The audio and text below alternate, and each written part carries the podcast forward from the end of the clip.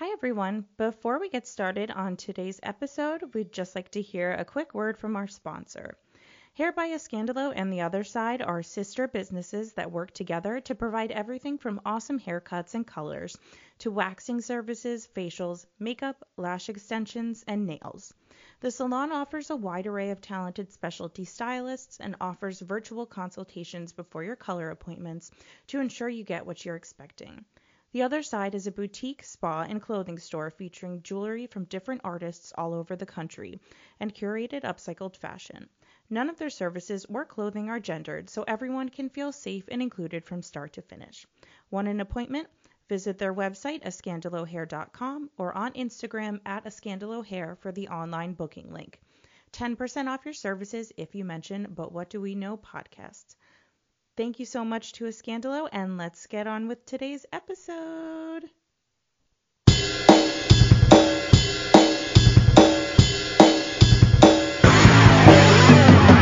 M T will expand your mind. But what do we know? Talking John Bonet as we sip our wine. But what do we know? Dead kids get Marissa psyched. But what do we know? Anna's got the scoop on Princess Di.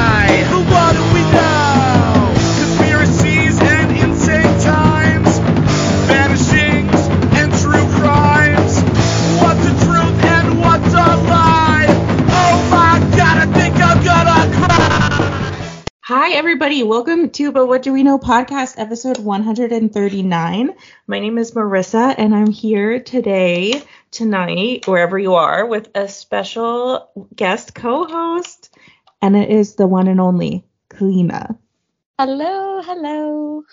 Um, Kalina, tell us all about yourself. So I am from Ireland. I live in a place called Cork. Um, Technically, it's not the capital, but we like to call ourselves the real capital. Um, I work for Pepsi. Um, yeah, which is, I suppose, everyone Yay. knows. Um, um, what else do I? I love dogs and Yay. musicals, and Yay. yeah, that's that's me really. I've I've no other interesting life happenings at the moment. Just chilling. Those are all interesting to me. Kalina, you've been like you've been with us for this from since the start, basically. Yeah, it was actually, oh, was it uh, Chris Kramer and the other girl that went missing? I think it was that that I like searched, or, or was it Lisa Lam or something? I searched some case anyway, and mm. you came up, and then I just started binging. So um, yeah, that's how I found you. Yay! Do you know I've been to Cork? Really? Did I tell you this? Yeah. Oh. I still follow some this tea place that I went to there. Like, was it by the airport? I don't know. It was. I think it was Tara's Tea Room or something. Yes. Yes, I pass that every morning going to work. Yeah, I still follow them. I love that. It was oh, nice. But yeah, we so were there funny. for like two days. Yeah, no, it's it's nice. Like it's it's just everyone's really nice there, and it's so cute. Yes, yes. I'm sure yeah. everybody says that all the time. Yeah, we love we love Cork. Anyone from Cork will tell you we love Cork. Yeah. So I did this with Louisa last, or like, well, yeah, last week I think. Yeah. What time is it over there? It is twenty-five past six. Mm. I was laughing so much at when she was. You were like, "What's your bedtime?" What's your bedtime? My bedtime's like nine o'clock. Oh. Let me just tell you. Last night, uh, Cliff and I were like, "Let's like." sit out on the porch and have some drinks. We'll stay up together. Ten o'clock, we're in our in our pajamas in bed. Yes, literally. Passed out. Yeah, yeah. It's I'm just not suited for the late nights unless it's Mm-mm. like a wedding or something. I cannot stay up late. It's like no bed, sleep, housewives. Yes. Well, I think also too, if when you're a chronically sleepy person, you need to be prepared to stay up. Like, yes. I can't just willy nilly go out on the drop of a dime. I have to be ready. Exactly. Yes, you have to be like pumped and prepped and mm-hmm. ready for road. Yes. Yeah. I. Or else I'm out. I'm out. I'm a. I'm a midnight girl. I'm a Cinderella kind of girl. If I'm not up, I don't stay up past midnight. Yes, yeah, that's that's kind of the rule of thumb for me as well, unless there's a special event. But yeah, yeah. I mean, it's rare, very rare you'd see me past midnight. I love that. It makes me feel better. Yes. About myself. There's other people like me in the world. Yes, yes. So what's what's going on? What's anything exciting happening? Uh, well, we bought a house. Um, That's right. So we're just waiting now. So basically, we have this thing called Irish Water, and they have to go mm-hmm. in and turn on the water. So the house is done, ready, like built, everything, and they're saying they can't come till September to turn on water. Are you freaking kidding? Yeah.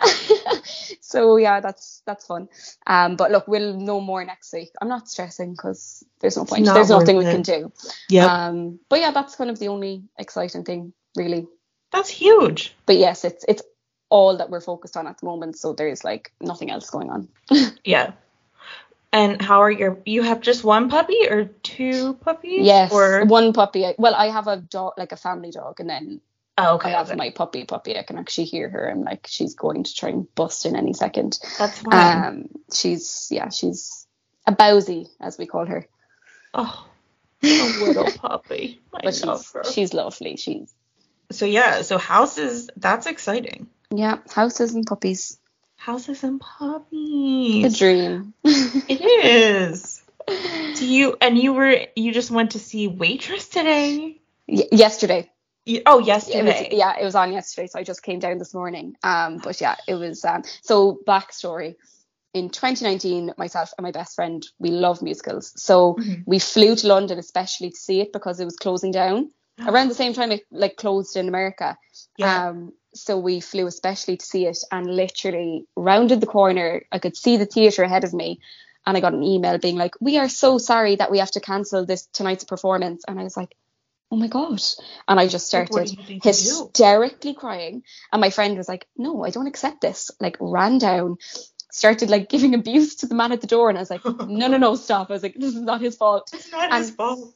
But it was so annoying because they knew they had cancelled the matinee show. Like people were literally sitting down in their seats with all their bits and um, they cancelled it there and then. Um, and so they knew they were trying to fill the roles or whatever, but they couldn't oh get God. anyone to fill Jenna. So um, they cancelled it and we had to like run around the corner. We got to see The Lion King. It was amazing, but like we flew Not especially for Waitress. Yeah. So then we just like gave up on the dream that we were ever going to see it. It came out that, and like obviously they all had COVID because yeah. it was when COVID was starting. So, or it was twenty twenty that we flew. Yeah, sorry, January twenty twenty. Um, so then... it came out that they were doing a tour and they were going to be coming to Dublin. So I was like, great, got tickets. That was fine. And it got rescheduled four times. Thank so God. When I walked in the door, I was like, I'm not accepting that I'm here until uh, the curtain lifts. And it just oh, starts yeah. like sugar, butter. Like I oh. was like, I'm not accepting it until this is happening. So yeah, it was, um, it was amazing. So amazing. So jealous. It was like... It's I love Les Mis and I love Dear Evan Hansen and it's really up there with yeah. the two of them. That's awesome. Yeah, yeah. Oh, I'm so jealous. I don't know what I was gonna say. I went to Dublin like once. Yeah, it was nice.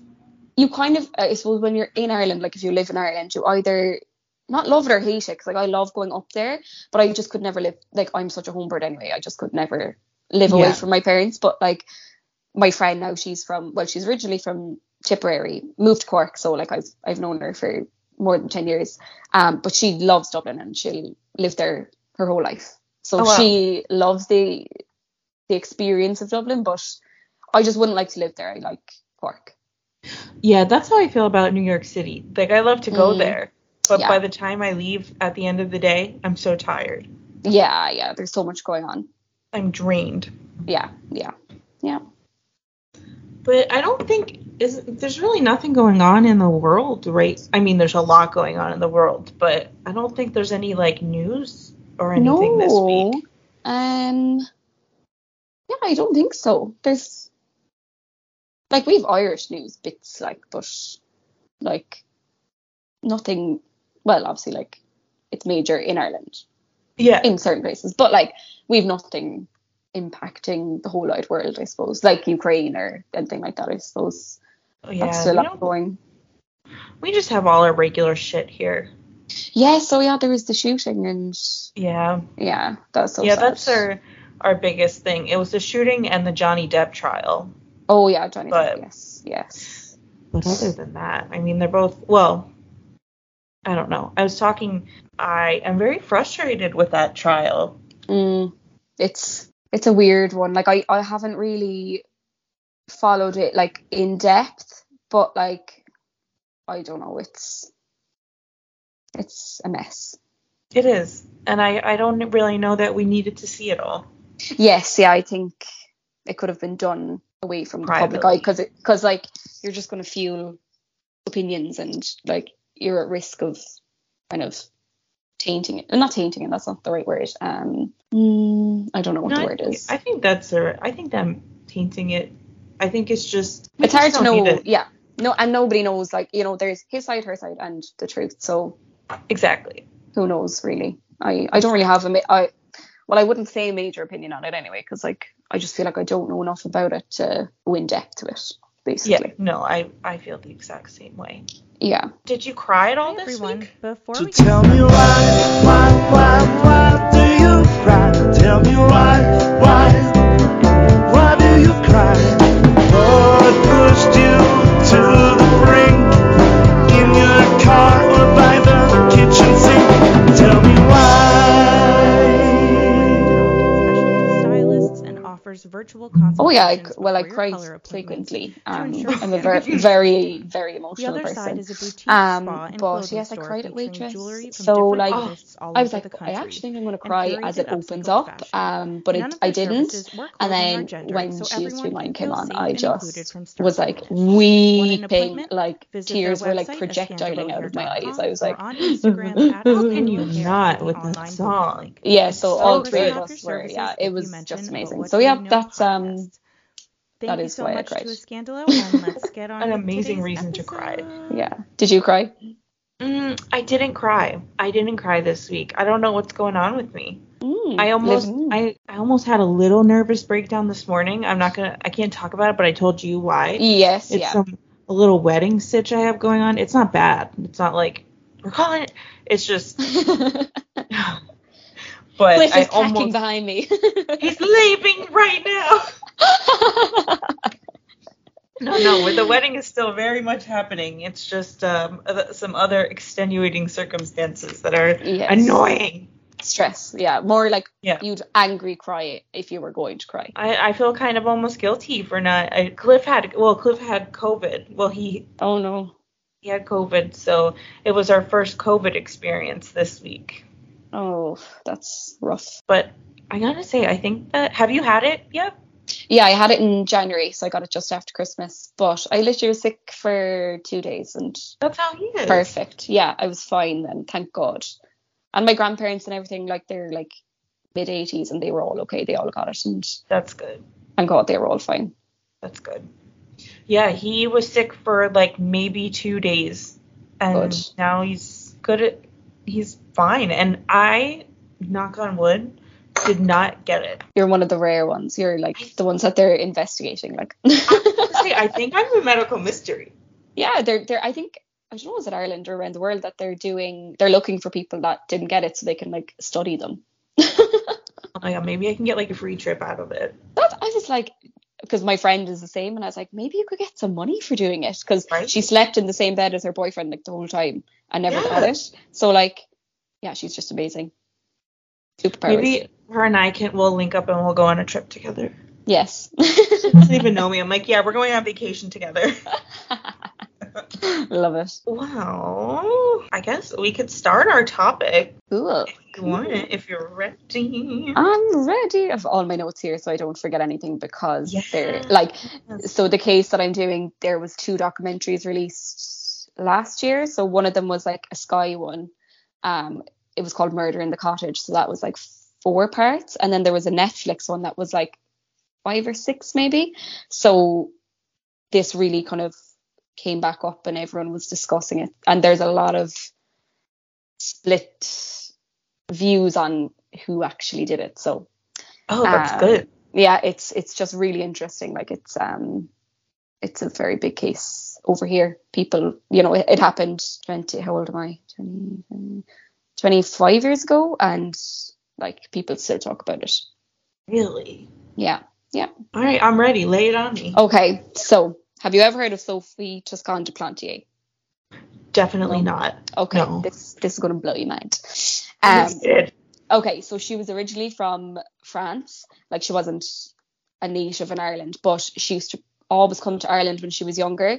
So when she grew up, she bought a holiday home. So she bought a holiday home in this place called Goleen, which is in a place called Schull, which is in West Cork. So, like, okay. It's quite remote. Like, where her house was, it was very remote. So, like, you kind of go into Goleen itself, and then you kind of go up like a dirt track. So you'd come, like, her house was like, there was a gate at the end of the road, we'll say.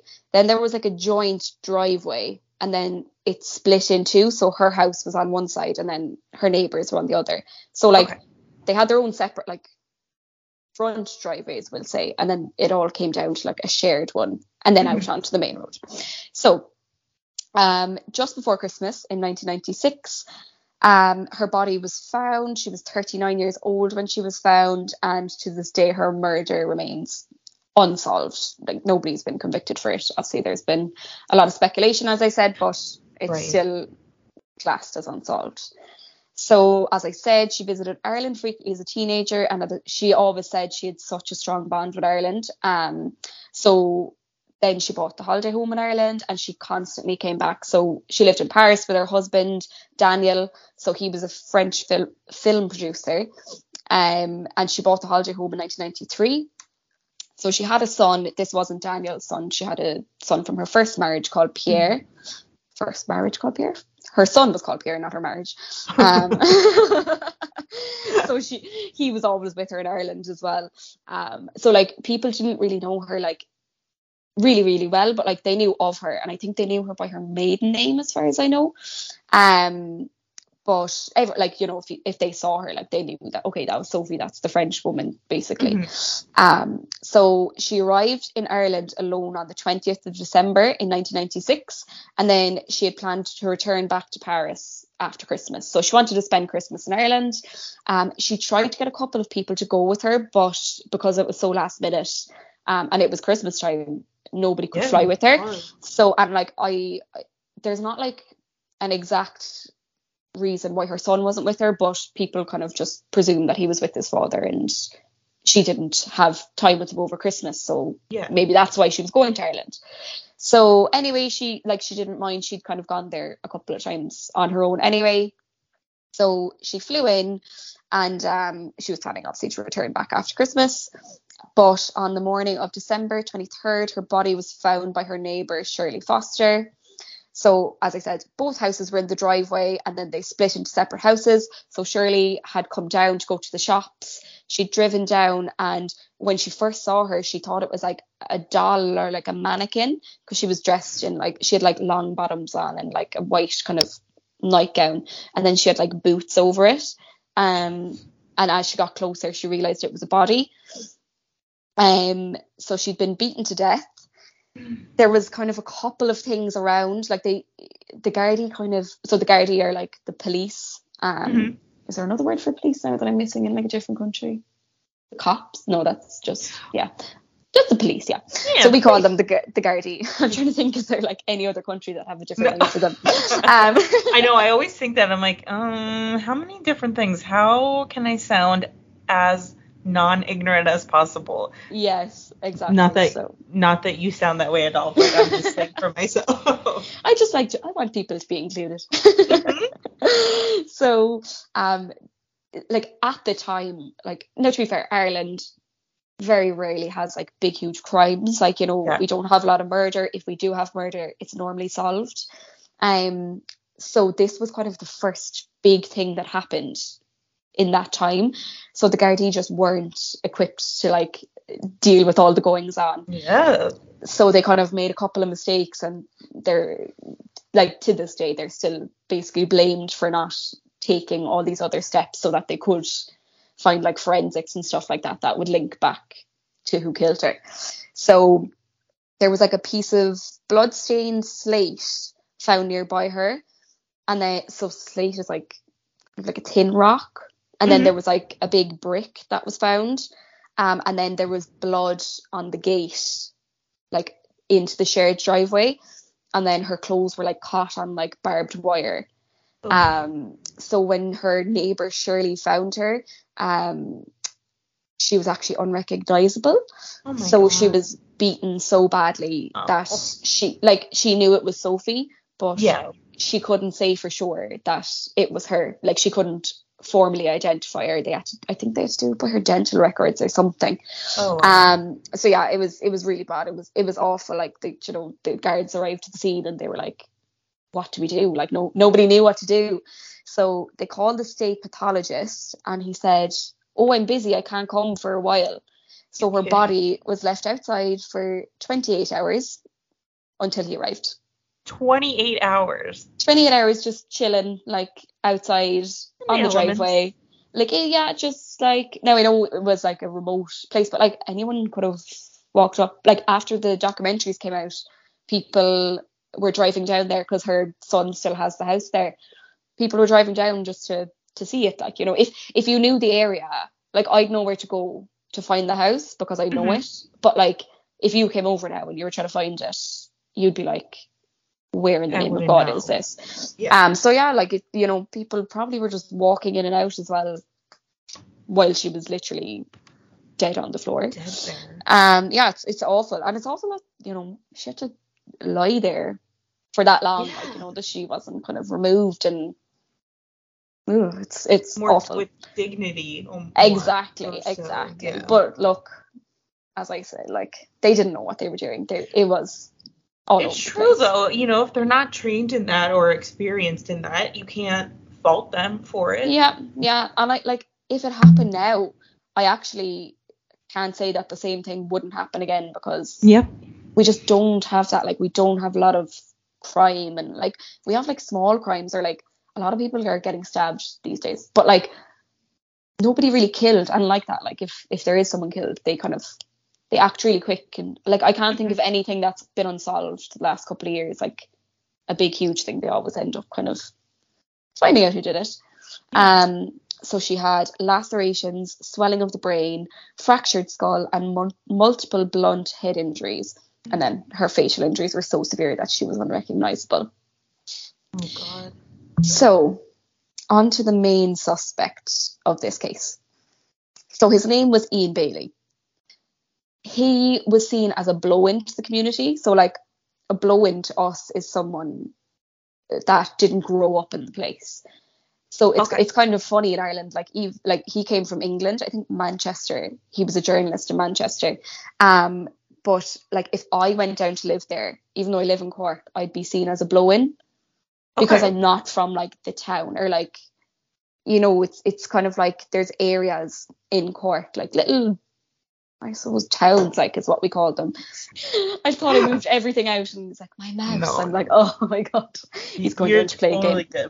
Good. Um, so, yeah, so blow-ins, like, it's, it's, like, even, like, little towns, like, I'm, like, so we're in, like... Douglas, we'll say, in Cork, mm-hmm. and then like five minutes over the road is a place called Black Rock.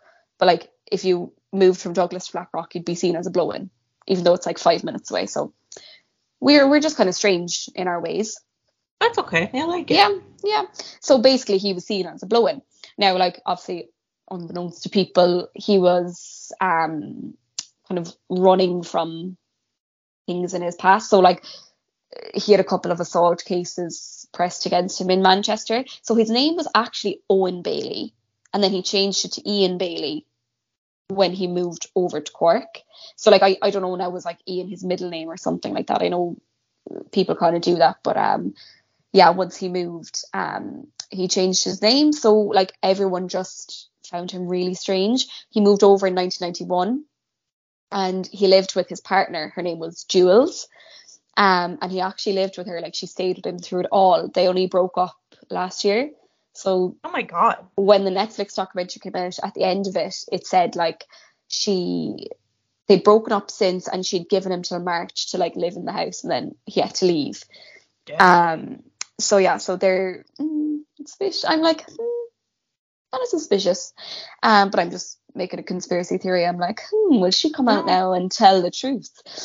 Um, so yeah, she lived, or he lived with her for years, like she's from there, so he moved in with her. So yeah, he was kind of known to the Gardaí because he had a number of assault cases against him, like from Jules. Like hmm. basically he used to beat her when he was drunk, and right. he beat her so badly one time that she ended up in the hospital. Wow. So he was known to them, um, and like people around the place kind of knew him, and they they just all thought he was strange. Like they just kind of got weird vibes from him because like it's such a small place, like, you know, it, you just see people, and they all just kind of thought he was strange. He he was kind of like into poetry and writing, and like he'd be like singing songs, like, and just a bit of a strange fish, as we'd say. Yeah. Um so the first red flag against him was how fast he actually like appeared on the scene. So he was in, so he worked for a paper called the Irish Examiner. Mm-hmm. Yeah, the Irish Examiner. So that's just our local paper. Um, well, local, like, goes all around Ireland, but there's kind of, you'd have offices in all different places. So anyway, he worked for them as a journalist, and he got the call from one of his higher up that there was a murder in West Cork, and like, you know, you need to go down and investigate and report on it, basically. Um, so he called him at like half one, quarter to two, but then people around the place were saying that Ian Bailey had told them at like twelve that there was a murder and a French woman was murdered. And there's other witnesses that said, like, he was like, oh, I have crime scene, like, pictures um, from like eleven in the morning. So like, oh. It's just weird, like, you know, if, if like he wasn't told by his boss like at that time, how would he know? How would he know? And like he claims that like he didn't know her, and that like they weren't friends, and this, that, and the other thing. Mm. So like just suspicious, and because it's so remote, like, you know, it's not that you'd be passing down the road and you're saying, oh Jesus, look, there's Brady's ambulance outside weird. Her house, like, you know, like it's yeah, yeah. It was just funny. Um, so. Then the following day after the attack, in West Cork, they do this thing called the Christmas Day. Well, in Cork in general, to be fair, like all around the beaches and stuff. But it's very big in West Cork. It's like a tradition. They do the Christmas Day swim. Mm-hmm. So everyone goes in on Christmas Day in their swimsuits, runs into the water, and you swim around. It's a big, huge thing. Um, Wait, isn't it very cold? Yes, or... freezing. Oh, freezing. Yeah. That's the, that's kind of the point. Like we do a thing like that around here, but we, they do it to like raise money, and they call it a polar plunge. Yeah, yeah, it's like just... it's similar, to be fair. Like they like most people don't kind of do charity bits for it, but some yeah. people will. You know, they'll they'll kind of go in. Um, so he was obviously at that, like walking around, and there's like video footage of him there, and like it's so strange because he's wearing like big long black gloves, and he's wearing like a fedora hat, so that's covering his forehead. But people... all I'm gonna say is, of course, he's wearing a fedora. Yeah. Like, of course, he, he would be. I don't know this guy, but, like, I can imagine he would be. I'm going to send you a picture after. Like, you're going to be like, oh, my God. Like, he he's, yeah. like, socks and sandals. Like, no no judgment mm. on anyone that wears socks and sandals. But, like... But, mm, well, but. Um, it's, like, unsubscribe. Um, yeah, immediately. Me that wears, like, Birkenstocks. So, you know, I'm not one to be judging. But, um, anyway. um, So, yeah, he was wearing them, but people had seen him like kind of in the days after the twenty-third. So I like during the day of the twenty-fourth, people saw him, and he had like scratches up his arms, and he had like mm. a scratch across his forehead. Um, and he claimed first that he got the scratches from cutting down a Christmas tree, which is bull. Um, because also like we don't like, you know, we don't have Christmas trees in Ireland. Like obviously we do, like, but you know, then you don't go off cutting down your own Christmas tree two days yeah. before Christmas. Um, so that was a lie. And then he changed it to like he was slaughtering a turkey or something like that, what? And the turkey kicked and scratched him in his forehead. And like in, I don't know, was it Netflix or the Sky documentary, but they came out, like they got onto like a turkey farmer or someone that like, you know, deals with turkeys, and um he was like, those wounds are not consistent. I love that that guy probably never thought that he would be in a documentary about a murder in his life. Like he's yes. like, I'm a I'm a turkey farmer. Literally. This is great. But it's so funny in the Netflix documentary because, like, people, I'm sure, like, we're weak for ourselves. Like, we're, like, they're on Netflix, so, like, they're pure famous. And, like, the um the detective, he's so funny. Like, he's such a thick country accent. And it's just so funny to watch. It's like, oh, it's it's so strange. Like, we're we're from Ireland. We're normally not on these things. So, yeah. um yeah, it was just, like, it was actually very good. It was, I think anyone that watched the Sky documentary really thought he did it, and people that watched the Netflix one thought he didn't, or vice versa. There's I watched oh. both of them, so I have okay. like I'll give my opinion at the end anyway, but yeah. yeah it was kind of split. Like, a lot of people were very there was a lot of debating going on about who did it and who who like theories as well. Like, everyone kind of came out with random theories. Yeah. Um so yeah, so he had all those cuts on him. Um yeah, so people confirmed that they had seen him before Sophie died, and he had none of these lacerations on him. So, like, mm. that was just a huge red flag. And the fact then that he came to the Christmas Day swim with the fedora and the glow, like, whatever about a hat, because, like, people are kind of funky in Schull anyway. Like, they're just cool. Like, they're they just have cool vibes. So, like, yeah, I can understand the fedora, but, like, these big black, like, leather gloves, Strange. like, and a big, like, long trench coat, like, like all covered up. It's mm, It's a little it's just, odd. Yeah, it's just suspicious. Like, it, it just raises. For me, that's a huge, like, red flag. Yes. Um. So then kind of the second thing was um, he kept changing his story. So Ian and his partner, Jules, they changed their stories kind of multiple times about his whereabouts. So when they were first interviewed, she said, like, no, we were in bed the whole time together. That whole night, he didn't go anywhere. Um, and then after a while, she retracted that. She changed her story, and she said that he got out of bed at ten p.m. and didn't return till nine a.m. the following morning. And then mm. he came back with all the scratches. So he didn't go with the scratches. He came back with the scratches. Interesting. Yeah. Um, and he claims he was, so first he just got up to go downstairs because he couldn't sleep. Then they had this, like, um, and they actually interviewed him in this thing. It was like a, I don't want to say outhouse because that's not the right thing, but it was kind of like a room out the back of the house. Like, it was separate from the house. Oh, like a sunroom almost, or something like that? Like a, like a shed, actually, like a converted oh, shed. Oh, okay, okay, okay. And he used to, like, write inside there, like, he'd do all his articles. So he claims that he was outside there then and um, writing articles until four o'clock in the morning. But mm. why didn't you say that in the first place if that was the case? So, like, yeah, what it what, like, you just have extreme paper cuts all over the yes, place when, like, you're writing? No, it's just highly suspect, highly, mm-hmm. highly suspect. Um, and then, like, he, he was after burning stuff in his back garden. So, like, they went and, like, searched around the premises, and there was, like, a load of stuff burnt. Like, it was kind of mainly a mattress, but, like, there was just stuff all around it as well, like bits of clothing.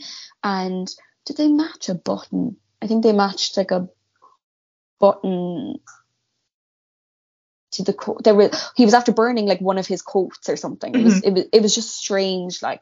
And um, Jules's daughter, her friend, came to stay um for Christmas, and she said, like, she went for a shower and she came out and there was, like, a big huge bucket with, like, clothes inside, like, soaking in it in the bathroom. Whoa. So, like, just really strange, like, That's really weird. really weird stuff. Um so yeah, and then he there was a number of witnesses came forward saying that he had confessed to the murder. Oh my so, god. So, like, yeah, so, like, there was a young fella, now I think uh, he was like fourteen, and he said that Ian told him that he bashed her head in with a brick or something. Now, nobody kind of, be- not that they didn't believe it, but, like, that was kind of, mm, wasn't really taken at face value. Like, they thought he was just yeah, kind of a fourteen-year-old. You know, exactly. Yeah. But there was I... another local out with his wife, and um, he said that he was talking to him about the killing, and he said, I did it, I went too far. And then, like, it's like, ah, it's just a joke, lol. Like, I would never joke about that. Yeah, and, like, I think people are like, oh, but why would he say it if he did it? And I'm like, I just feel like he had to get it off his chest and mm-hmm. then played it off as a joke, but, like, kind of released it all out. I suppose. Yeah, um, I think if you're impulsive enough to kill someone, you mm-hmm. probably are impulsive enough to say something wrong. Exactly. And like he kept saying like, no, no, I didn't know her. I didn't know her. I only knew her as like the French woman. But then her neighbor was like, no, like he was up. I think he was helping him, the neighbor, with the gardening or something. And he was introduced to her. So like, mm. it's just, it, he's a bit suspect. Like, and he seems yeah. to just love the limelight of, of course, like everyone suspecting him. Like he just loved the attention, and like he'd be writing like articles about her love, her multiple lovers, and like all this stuff, like to try mm. and take the heat away from him. Um so because like her husband was suspected for a little bit. They were kind of saying like, did he order a hitman over to Ireland to kill her? But like everyone was like, if you ordered a hitman, you wouldn't have had to take a brick off the floor or the gate and like whack her. You'd have like, you know, a gun or a whatever. Yeah, hitman, it would be much more professional. Exactly. I imagine. Exactly. Like, you know, I can't imagine he would go without any weapon and just yes. say, oh, I'll just use something that's there. Like, you know, yeah. that was kind of a big red flag. Um, so that that was dropped. Like they, they kind of didn't look into that for very long. And uh, I think her husband died a couple of years later after, of a heart attack. So like he, but it, he was suspected because he never flew over when she died. Like he, mm. you know, like you would think that someone yeah. would kind of come straight over, but he didn't. Don't know why, don't know what the kind of background was on it, but like sending over a hitman seems a bit far-fetched to me. A little bit. And you know, we always talk about how like you don't know how people grieve. I mean, it's strange that he didn't fly over there, but yes, yes. You never know. You never know exactly. how he copes with things. Exactly. So then there was another key person in this case called Mary Farrell. So she lived in Schull her whole life, I think her whole life. But anyway, she was kind of like settled there with her husband and children, all that. Um, so there was a, in nineteen ninety-seven, there was an anonymous tip from like a payphone that there was like a man on the bridge near Sophie's house at three o'clock in the morning. Um, and then they asked her to come in for a statement, and like she was like, no, no, no, I can't. And then she rang again from her house phone and was like, yeah, look, I can't come in for a statement. I wasn't with my husband. I was with another man. Um, mm. So like, sorry, I can't come in. But they traced the phone back. So they were like, okay, we know who it is. So they went directly to her. Um, so she said, like, I just, I'm not willing to give evidence publicly because I wasn't with my husband. Um, yeah.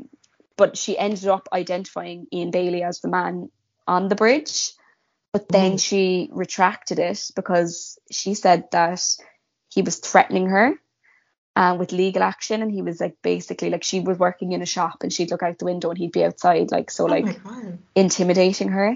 Um, so she retracted the statement then and said like, no, no, no, I, I, I can't be sure that it was him. I just saw like a figure and like it was late, and yeah, so she pulled that back and they couldn't use it then, you know, because she retracted she it. Retracted it. Um, but I actually think they, I think they cross-examined her then in like twenty fifteen, and like, I think he brought a case up against them or something like that, and she had to like go in for it again, and like they were seeing if she committed perjury and all this. So I think since she's moved out of Schull, um, but yeah, it was people then were kind of speculating: was it her that did something? Was it the person she was with? Yeah. Like that was kind of toyed with, but again, kind of forgotten. Like it's just kind of like, oh, this person was a sus a potential suspect, but mm-hmm. everyone was just so focused on Ian Bailey the whole time. So yeah. so he was never actually convicted in Ireland.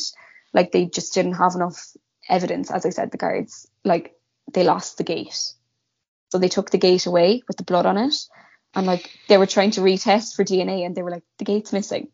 And everyone's like, how do you lose a gate? A like, gate. It's not a small gate, like so, like you know in Ireland, like the big farm gates, like the big long uh-huh. ones. It was one of them, like. How do you just lose that? It's like, oh, John had that, like, oh, John, where'd you put it? Oh, can't remember, like you remember where the gate, but like it. Obviously they put it somewhere, like, and they just lost, like, yeah. crazy, crazy. So they just didn't have enough evidence to convict him, so he just, you know, kind of never got away with it. But the like the media in France like went crazy, and like. basically they wanted France wanted to bring him over t- to put him on trial, and he refused to come over. But in France you can like go on trial in absentia, so he went on trial like in absentia, and um they convicted him of murder in May twenty nineteen. Wow. So they wanted to get him extradited over to France, but the like minister for whatever oh foreign affairs I'd say um he was like, no no no we're not extraditing him, and they just left him. Um so like I think it's if he ever leaves the country he can be he can be like extradited, extradited over there and he can go, but other than that like he's just like living in Ireland. Like he's he lives in Schull to this day and sees himself as a local celebrity. And like as I said, he himself and Jules broke up, and um he set up like social media for the first time after the Netflix stuff, and um, he set up an Instagram and a Facebook, and he said he was like inundated with messages, especially from big-breasted women. Oh my god! Like get vom, over it, vom like and like he frequently comes up on, do you know like on Facebook it's like people you may know. Yo, he frequently comes up on my people you may know. Really? It is. So yeah, she he frequently comes up my people you may know. It's so funny. And like literally you go down there and I think he wrote a book or something, like a poetry book, and it's like, oh, if you buy my poetry book I'll take a picture with you. Like what? Yeah, like how like, awkward. I know. And he'd be like at the Schull market and like singing songs like that on like just chilling. Like it's it is crazy. Like if he they were like obviously he's like, oh well like my whole life was ruined, and like look if he didn't do it then like yes his whole like, yeah, like he can't get a job then. Like you, yeah. You know, but like I don't know, like I just think him leaving in the middle of the night, coming back with the scratches on him and lying a couple of times and the admissions, I just think it's a lot. Like it's it's, it's kind of yeah it's like how like what do you ex- like how do you explain that all away? How do you explain away all the lies? And like um yeah it's just I've had a very hard time believing that he didn't do it. So question for you, when you say um in like in France, so he wasn't present yeah for so they, that trial yeah they like so like you know if you graduate from college and you're not there they say like they call out your name and they say in absentia. It's, yeah. So it's like, yeah, so it's like the same thing. Like, so he was, like, they did huh. the whole trial. He just wasn't there. And then they were like, yeah, he's convicted of murder. They, they have wow. laws to do that. Yeah. That's like, so any, you, so like technically if one of us murdered someone in France yeah, or we were can, suspected yeah. of it, we can get arrested in France and not even be a part of the trial basically. Yeah. Yeah. That's wow. Yeah, it's crazy. That crazy. is crazy. And like there's it's this is kind of like a creepy kind of part of it. So they like just before she died, so that like the night before she died, she went to visit the ruins in Dunlock at Three mm. Castles Head. So she had visited her friend's house straight after she went there, and she was kind of shook, and she was telling them that like she saw a woman in a white shape and it looked like a ghost, and like she got such a fright, and her friend was really scared because it sounded like um she had seen the Lady of the Lake. Yeah, so this is like a kind of a proverb I suppose, like like kind of like a, a myth that like if you see the Lady of the Lake um you have like you know death is coming basically. Oh yeah. So like you will die in the hours that follow. And then like, so she saw the, the Lady of the Lake. She saw the Lady of the Lake, and that night she was killed. Oh, scary. So scary. That, that freaks me out. Like I, I remember watching the documentary and like goosebumps, like it was, I it just was can't so imagine scary. Like, oh my God, if I saw that, I would freak out. Yes. Yes. So, um, is that all my notes? I think that's like there's so much to it, like literally. Yeah. If I, like I was pulling from like you know kind of stuff online and like all what I remember from the documentaries. So like there's just so much. If I sat down and watched the documentaries, I probably would have like twenty pages. Um. Again, but it's yeah, it's like it's really sad. Like you know you see her parents on the documentary and they're like crying and like her son, like he he's really fighting to kind of get justice, like. And but so what do you think happened to her? You think that he did it? I think Ian so I, Owen I think that he went to her house, like that. So she was oh sorry yeah she was actually in the pub that night, so like she'd gone to the local pub and like he had asked her to come back the following day for the Christmas Eve party. She was like, yeah, mm-hmm. see you then. Um, I think she kind of met him in the pub, or met him maybe on the way home, brought him back to her house because like there was still like a glass of wine on her table. Um, and I think she went to like walk him out, and then he just got like a fit of rage and just bashed her head in and killed her, and then just ran. Wow. Yeah, yeah. It's just another one where men can't accept yes any kind of rejection. Yes, exactly, exactly. It's um, it's crazy. So yeah, it's um, kind of like, you know, it kind of brought it all up again when those documentaries came out, but it's gone quiet again now. You know, like I, I really don't think it's ever, unless he admits it, like I don't think it's ever going to be solved. Wow. Now, what are the documentaries called? So what the the one on Sky is um, Murder at the Cottage. Oh, okay, okay. And I, oh, what's the Netflix series? I'd say if you just Googled, like, Sophie Toscan du Plantier Netflix, yeah. um, I don't know, like, is it on the, um, would it be on the American Netflix? But, um, maybe not. It, I, I, can't, I don't know, was it called anything specific, or was it just called, like, Sophie or something?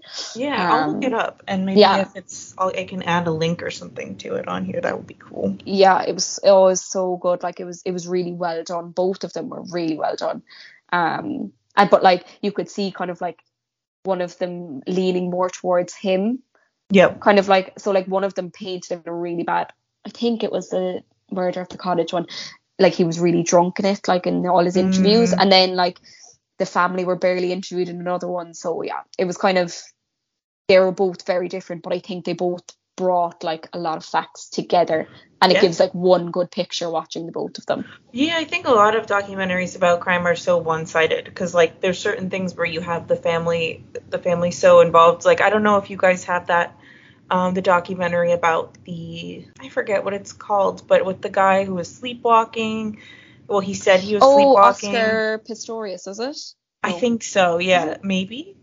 No, I that wasn't sleepwalking. Um, oh my God, I know what you're talking about. But like they, his family was very involved, and her family, I guess, was not really consulted for it. So it's yes.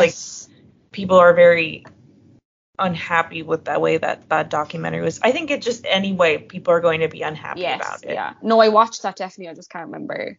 Yeah, I forget what it was called. It's something, I don't know, but it was very good, whatever it was called. Yeah. But, so yeah, yeah that's, I, that's all my facts are. That's, I'm very interested to hear what other people think. Yeah, I. It sounds pretty. It sounds pretty much like he did it, and I'm yeah. shocked that he's still just walking around. Yeah, I've seen him down there. Like I've literally, like I've been there and I've seen him. It's so wait, did you meet him? I didn't meet him. I didn't go like near him, but like I've seen him. Like I've, ooh, it's just, it's, it's ooh. Like, I don't know. It's so strange. Like it's like looking over and you're just like, holy crap. It's I can't so wait weird. To see a picture of this. this yes, guy, I'm gonna send one straight away. I have a very distinct image in my head of what he looks like. Yes, I'm going to send it straight on once for all. Well, thank you so much for sharing you for that having with me. Us. It's, it's so oh cute. Oh my God, of course.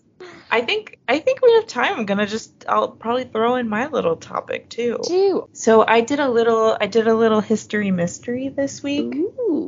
I found it on well, I was sent it on TikTok, of course, cuz everything cool. in my life is on TikTok. So, I'm going to talk about Anjikuni Lake. Have you ever heard about it be- before, Anjikuni Lake? No. I hadn't either. And I am saying it right because I looked it up. You know those creepy websites where they're like, they say it for you? Yes. And it's like always a very person, a person very close to their microphone. But yeah, so Anjikuni, it's a little, it's a mystery, but mm, it's kind of disappointing. Not to like spoil it, but I was like, no, I hate, that's the worst part about doing these is when you do like a a mystical one and it's not always what it what it think you think it is. Oh no. I'm sure it's good. It is good. It's a really good one. I liked. I thought I liked researching it a lot. Uh, but it's a short one. So oh. Anjikuni Lake. Now there's a lot of words in here that I'm going to mispronounce. That's fine. And it's an area that I'm not totally familiar with. So it's a lake in Kivalik, the Kivalik region of Nunavut, Canada. Mm-hmm. And uh, it's one of several lakes located along the Kazan River in and. Ennedi Lake is to the south, and Yafaked Lake is to the north. So it's all kind of a remote-ish region in North Canada. Oh. And Lake Anjikuni is pretty inhospitable. Mm-hmm. It's like, as you can imagine, covered with snow and ice yeah. for half the year. And there's waterways, and there's, well, the lake forms waterways, and that sustains the local Inuit settlements and villagers who lived there and lived there um, through fishing and trade. The village, the this story takes place in nineteen thirty, and so quite a bit ago, but the village always welcomed fur trappers back then, so they passed through quite often. It was not unusual. And on one very cold day in November of nineteen thirty, a Canadian fur trapper named Joe LaBelle, who was pretty well known in the village of the in, the village on the lake on Lake Anjikuni, uh, the Inuit settlement in that area. So they all knew him. He knew them. He was traveling near Anjikuni Lake in the Northwest Territory, which is now part of the modern Nunavut Territory. So Joe went into the village. And he expected to be greeted by all the villagers. And from what he said and from what the original source of the story said, the, the village consisted of about twenty-five people and around six tents or huts. I'm not totally sure what they looked like or how you would describe them, but I read tents and huts. So it was relatively small. But when he got into the village, there it was completely abandoned. Completely deserted. None of the people were there. Uh, the six tents that made up the settlement were completely abandoned, and the twenty-five settlers were nowhere to be seen. So in the village, he found a lot of creepy, weird things. Mm-hmm. He found like meals that had been started and not eaten, and empty huts with food and like personal possessions, stuff that you would like take with you if you were traveling. Yeah. Um. And a fire still, like, going, like, still smoldering. Well, maybe not going, but, like, it had been going. Yeah. There were no animal tracks and no human tracks in the snow, which creeps me out. Oh, I'm creeped out. I'm very creeped out. I don't like these stories. Cre- oh, this is the worst. And so... There were. He went in farther and he found seven sled dogs, and they. I know. I know what's going on. I almost bawled. It's awful. They were sadly still tied to their posts, and they had all starved to death. No. Oh, poor puppies. Oh no! Do you hear that? You're so loved. You weren't starved. They. She. It's a she. Your dog's a she, right? Yes, yes, she's a devil. She could have been left. She could have been left in the in the snow. Yeah. Um, but they had all starved, and this was like crazy for this settlement, because like back then, sled dogs were essential to the community. Like they were their form of transportation. Yeah. I'm sure, probably in a sense, also regarding the community as well. It would have been basically like it would have been insane for them to leave them. Yeah. And go anywhere. And also like their dogs. How would why would you leave them? Yes, exactly. Tied up. I've seen several different things in different articles about this next part. I've seen one human grave and multiple human graves, but I've I've seen that this happened to just one grave more than the multiple, if that makes okay. sense. Um, so a human grave had recently been dug up on the property around the village, and this the way that the graves were, they had like little stones encircling the grave, like oh, where the yeah. burial was. Mm-hmm. So the the grave had been dug up, but the stones were still there, like lined up. Ooh. So Joe LaBelle's like, mm, not up. It's not an animal.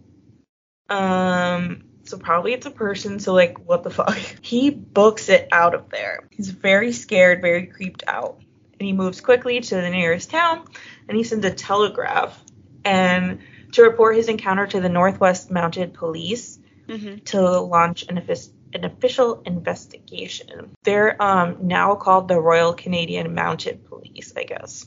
Oh, okay. They they did launch an investigation pretty quickly after, you know, LaBelle. I say pretty quickly, but I feel like in the nineteen thirties, quickly could be like a few days. Yeah, yeah. So like, I don't know. I just feel like everything moved a little bit slower than now. There was no TikTok. There's no TikTok. They weren't just like, mm, I'll be there in twenty minutes. Yeah. I'll FaceTime you. Yeah. So they go there, and they concluded that the Inuit people had been missing for about eight weeks prior to Joe LaBelle's arrival, based on stuff happening and all the things in the in the settlement. Oh, my God. But they never came up with an answer as to why they had just up and abandoned the lo- their their home. It remained kind of a mystery. So at the time, the Royal Canadian, the R C M P reported seeing mysterious lights in the sky over Lake, Lake Anjikuni, but it's the nor it was the Northern Lights. I think they just weren't educated oh. on it. Do you know what I mean? Yeah, yeah, yeah. Like, so it was just it was just the Northern Lights, but at that time it was like a huge thing. It was a little mysterious for them to see that. So kind of added to the hype of this sto- weird story. Uh, so their investigation also took testimony from a an, another fur trapper named Armand Laurent and his two sons. Uh, they were questioned about the village, and they said that around that time they had seen a large cylindrical object that transformed into a bullet in the sky before heading to Lake Anjikuni. And that's all that's all you hear. That's the only weird thing that you hear from anyone else at that time, any witnesses. Mm-hmm. So the earliest, there's a couple different publications that talk about this story. Not a lot. Yeah. Uh, the earliest invest, the earliest recorded publication about Anjikuni Lake is, it's a citation in an article in nineteen seventy-six. And the citation is from nineteen thirty. And mm. it's a, a newspaper article written by a man named Emmett E. Kelleher in a newspaper called The Bee. And this was in Danville, Virginia. As the story went on and it was told, you know, to people as the years went forward, it became kind of like an urban legend, you could say. Yeah. And a lot of people immediately thought it was aliens. That was the big the big story, that they were abducted. They believed that the residents of the village were the unwitting victims of one of history's largest extraterrestrial abductions. Oh, my gosh. So, yeah, there were several books that talked about this. There is a book called Stranger Than Science. It was published in nineteen fifty-nine that told the story of this settlement. There was also a science fiction novel, Majestic, named Majestic, and then another horror novel named Phantoms. And The World's Greatest U F O Mysteries has an even more detailed version, as do like still numerous websites and books today. Um, but those were kind of the books that formed the like core storytelling of this story. However, oh, and some of there's different versions of the story as well. Like the one that I'm telling is kind of like the compiled of all of these. Oh, okay.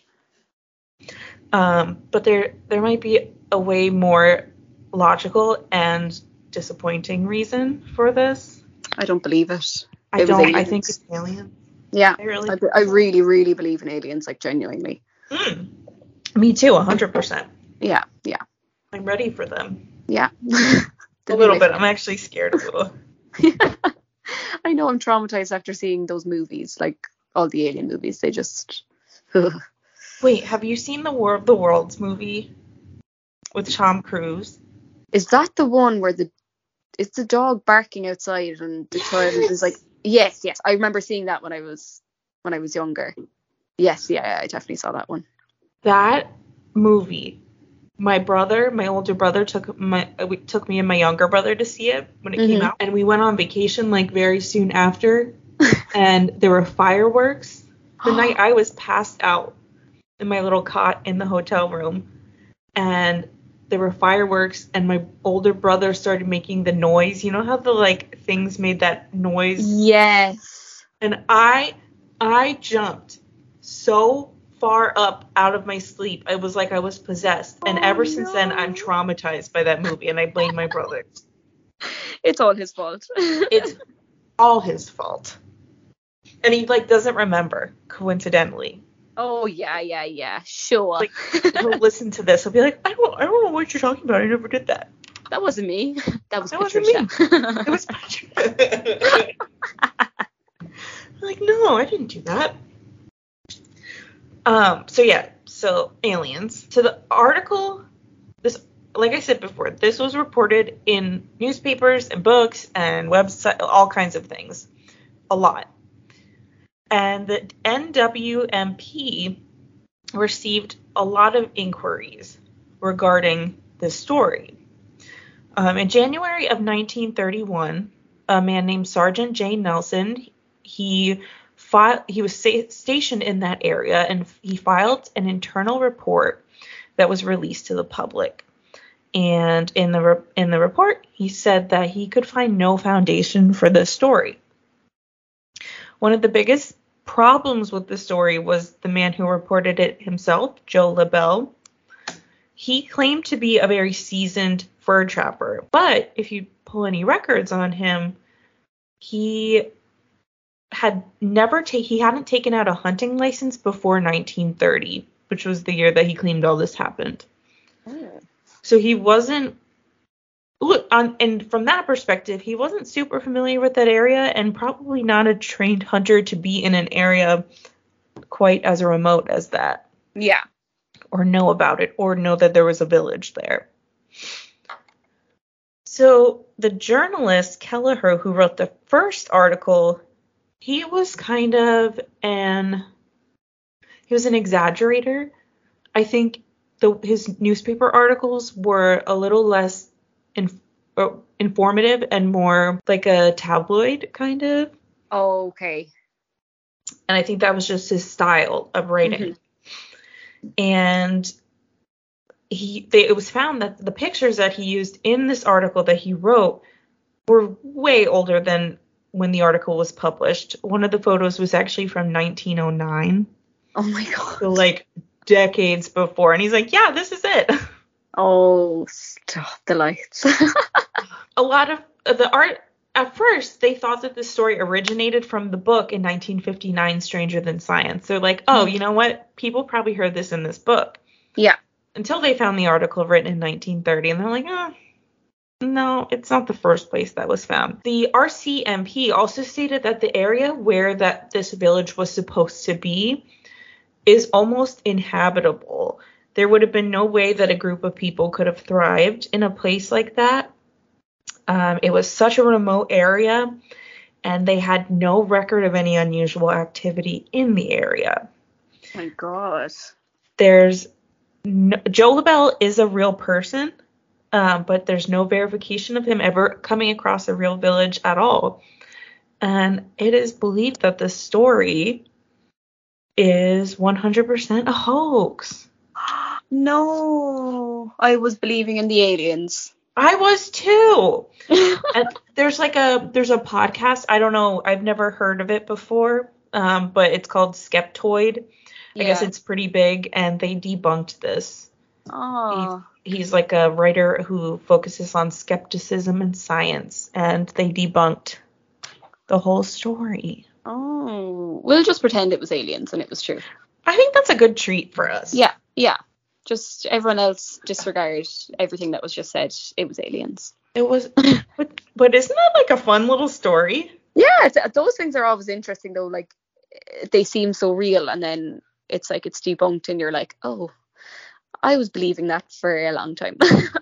Yeah, and I think it's like I love that too because I have always liked, you know, I'm a big story fan. I'm sure you are as well. Yes. Like, I love the way that a story can change. And it's like, you know, playing telephone where you yes. like, or like whisper down the alley. And then you, you've heard a story once, like he very well could have been like, he could have gone. And he's like, yeah, I think maybe there's like a village there, but I didn't see them. So, oh and then it turned God. into this whole thing. That's crazy. But I, I know it was like a little confusing of a story. Um, but no, I love it. It's, it's cool. It's I, very I had never heard of it. It reminds yeah. me of the Dilatov Pass. Dil- yeah. Dilatov, kind of. Yes, I know the one you're talking about. That's, yeah, it's th- those things are always interesting, though, because, you know, there there is so much, like, true crime and murder and this, and, like, those ones are just kind of something to think about as well. Yeah, I think they're a little, it breaks up the, not breaks up the mold, but it does, kind of. It's a little, it's yeah. creepy. It's like a, a combination of everything weird. Yeah, exactly. Did you know they solved the di- deal? I always say it wrong. I can, but yeah, I can like see it written out, but I cannot pronounce it.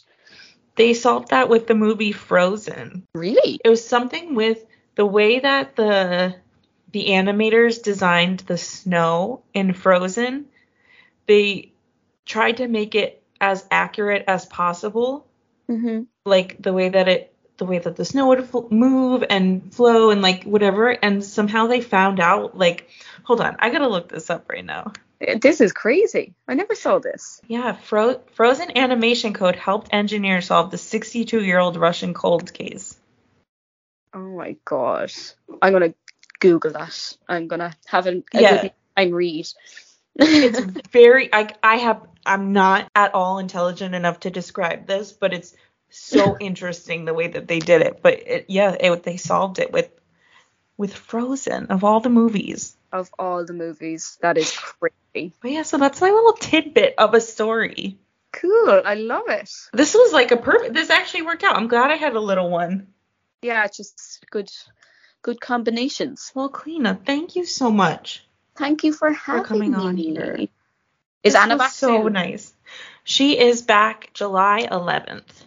Oh, the baby is so, so cute? cute. I can't cope. I want, like, I want to squeeze him. He is, like, first of all, he has the nicest skin I've ever seen. Right. Like, drop that routine. Um, right. So soft looking, so, like, perfect. Like, there's literally, like, perfection. He's, He's a just, little angel. So cute. A little angel. I think I think that's all all we have today. Yeah. yeah. It was so nice being on. It's something very different that I've never done. So thank you for having it's me. Like, it's quite an experience. Yeah, it's it's cool. I, like it's cool to hear like different stories from different parts of the world, I suppose. I wish that I was was Irish. I just want to let you know. We can adopt you, it's fine. We're very welcoming. I know, everybody's really nice there. Yeah, you can get a passport very easy, like. Honestly, anything's better than America, so. I love America to visit, but um, I think I'd be too anxiety-ridden if I had to live there full-time. Well, if you ever come, you can stay with us anytime. Yay. I definitely have to come soon, because yes. I need a shopping trip. Yes. All right, well, I think we'll wrap it up, but thank Perfect. you so much. I have a restless dog that's waiting for my attention. She's like, I need to go, Mama. Look. Oh, look at her little belly. I want to give it a smooch. I know, she's so cute. She's like a little like Dalmatian fur. I don't know where she got it. I love it. Well, I'm going to let you get to her, and I hope you have a wonderful evening. You too. Have a good day. Thank you. Bye. And I'll be talking to you. Yeah, absolutely. Bye-bye. Bye. What do we know? What do we know? What do we know? What do we know?